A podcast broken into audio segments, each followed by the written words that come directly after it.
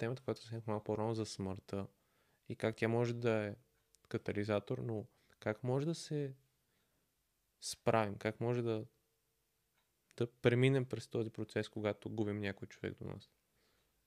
А, като първо приемем, че е нормално да има траур.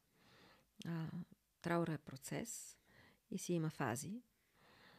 Първо е възможно да отричаме, да е сега ще влезе, ще му чуем гласа, но е възможно да се е случило. А, в този етап на отрицание много пъти са потиснати емоцията. Човек се държи като на автопилот, действа без да изглежда отстрани, като преживяваш нещо. После, постепенно, този, понякога тези етапи не са непременно един след друг, могат и едновременно да се наблюдават и да се прескача от един в другия. А, може да дойде гнева, защо се случи, защо на мене се случи, защо това се случи, защо сега се случи. Понякога гняв дори към този, който си е отишъл. Защо ме изостави? Скръпта, депресивността, като там най-вече ние скърбим за себе си, защото на нас ни липсва човека, като траур има не само по човеци. Една любов си тръгва, понякога има траур по, при една миграция, липсва ти държавата ти, носталгично си настроен. И след това идва приемането. Да, тъгата се изплаква. Има един етап на едно такова пазарене, когато много често чувам хора, които казват, аз сигурно можех да направя нещо, за да не умре той тя а, не го заведох на лекар на време, не го накарах да иде на време на лекар, може би е трябвало да бъда там, в този момент пък аз излязох и какви ли не. Сега, ние сме човеци, ние сме много малки същества, за да имаме идея каква е Божията воля, като раждането и умирането са тайнства. И ако не бяха всички трудно забременяващи жени, щяха да могат, двойки, които имат репродуктивни проблеми, така че да дойдем на този свят и да си тръгнем не е само наше решение, с изключение на самоубийците, които взимат такова решение. Вече как ще го живеем живота по средата, зависи от нас. Та всичките тези етапи, накрая вече приемането, което не значи, че а, завинаги ни изчезва спомена в никакъв случай. Спомняме си го а, човека, когато сме изгубили. Тагата може също от време на време да се връща, но не ни пречи да продължим да живеем и да виждаме, че има и поводи за усмивки в живота след това. Няколко пъти спомена Бог и какво ти дава вярата на теб? Хм. Като се има предвид, че съм соцпродукт едно време, не съм възпитавана в... Тогава бяхме атеисти, не можеше да се вярва в Бог. Ам... Чуден въпрос ми задаваш. Аз от малка обикалям с майка ми лятото по едни експедиции, защото тя е етнограф и съм общувала с много бабички и старци. Да събираме носи, народни песни, текстове, какво ли. Аз много имам в детството и това не знам, като количество, вероятно не толкова много, защото само през вакансиите, но като качество на преживяването се е заболо някъде много дълбоко в мен и затова имам една, един пиетет към старостта. И тези хора ам, с такава искрена дълбока увереност, вероятно след дългогодишен житейски опит са казвали а, Бог пред тебе, ти след него, а, каквото Бо, Дедо Боже каже. Нали, вероятно... Дедо Боже поможе, това баба ми си спомня, че да, го казва. Да, да, ето така. Тези неща са попили. После вярата ми идва от това, че а, аз съм особено упорит човек. Много последователен и упорит. А, бавно и постепенно, макар да съм припряна в много други неща, но а, като си желая нещо, а, си работя.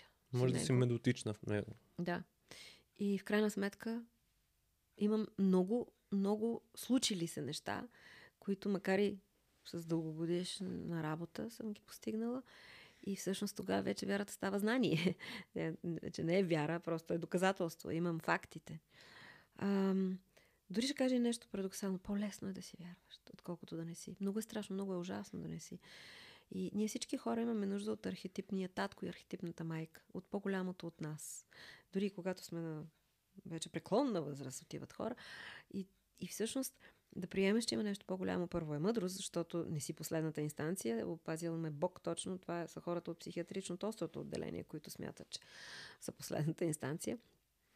А, и, и тогава много неща имат отговор. Тогава идва, ти самия каза, една лекота, когато казвам, Боже, моля те, и не зависи вече от мене.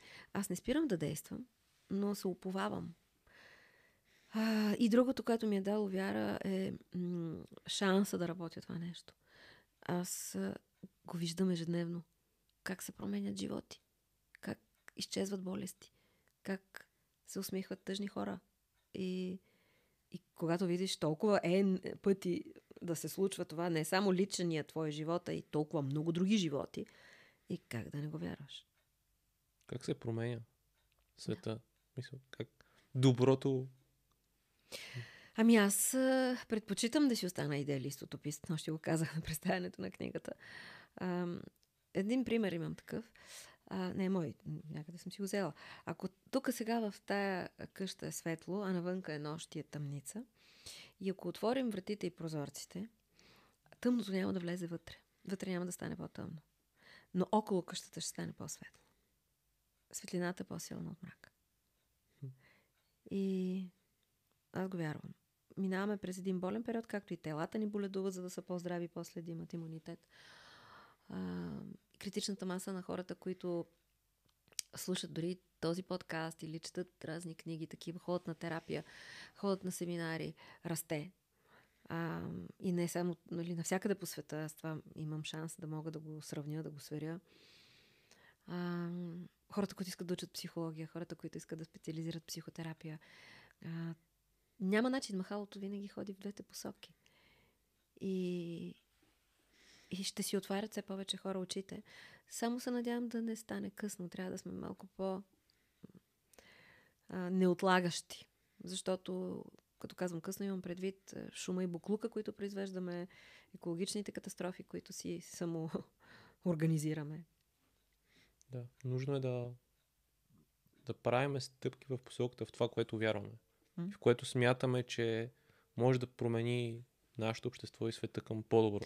Ама най-лесният начин да го повярваш е ти да го правиш. Хм. Аз избирам да съм щастлива. Избирам да виждам хубавото в човеците. Избирам да виждам доброто във всеки един от тях. А, не си въобразявам, че има само добро. Нито у мене има само. Обаче, като избирам да виждам това и прожектора, мога аз да го меся, защото това е вниманието, където отива, там отива енергията. Аз мога да го регулирам. Ако се е върнал пак на тревожното, дали пак ще кажа, ма чакай, чакай, нали, утре ще е по-добре и виж го така. И това го може всеки един човек. Знам, че е, някой сега гледа и казва, макар че тия хора, които гледат този подкаст, надали ще са дето ще го кажат, но ох, хубави приказки, ама само приказки. Кое, кое ти помогна на теб да си промениш мирогледа? Да, да отидеш в тази Де да знам целият ми живот. Всичко, дето съм го изчела, всичко, дето съм го изслушала, всичко, което лично съм го видяла през себе си. Натрупалото се. А, ми да, просто и времето. Ясно е, че няма как да съм била така на 20. А, сега на 55, вероятно ще съм също наивна в сравнение с оная, която дай Боже на 85, ще се обръща назад и ще се вика. а, но готовността да учиш, готовността да учиш цял живот. А, много, много, много, много е страшно, ако един човек мисли, че няма какво да прави повече. Тогава душата му даже много често решава и да си ходи. Да, и има и забелязвам и ръста и на самоубийство в световен план и това е едно от, едно от много плашите неща, които се забелязва. И то, според мен, е тази криза на смисъл. И то, а, не знам дали си забелязал, обикновено в държави с много висок стандарт м- ние тук се си мислим, а там има по-лесен живота.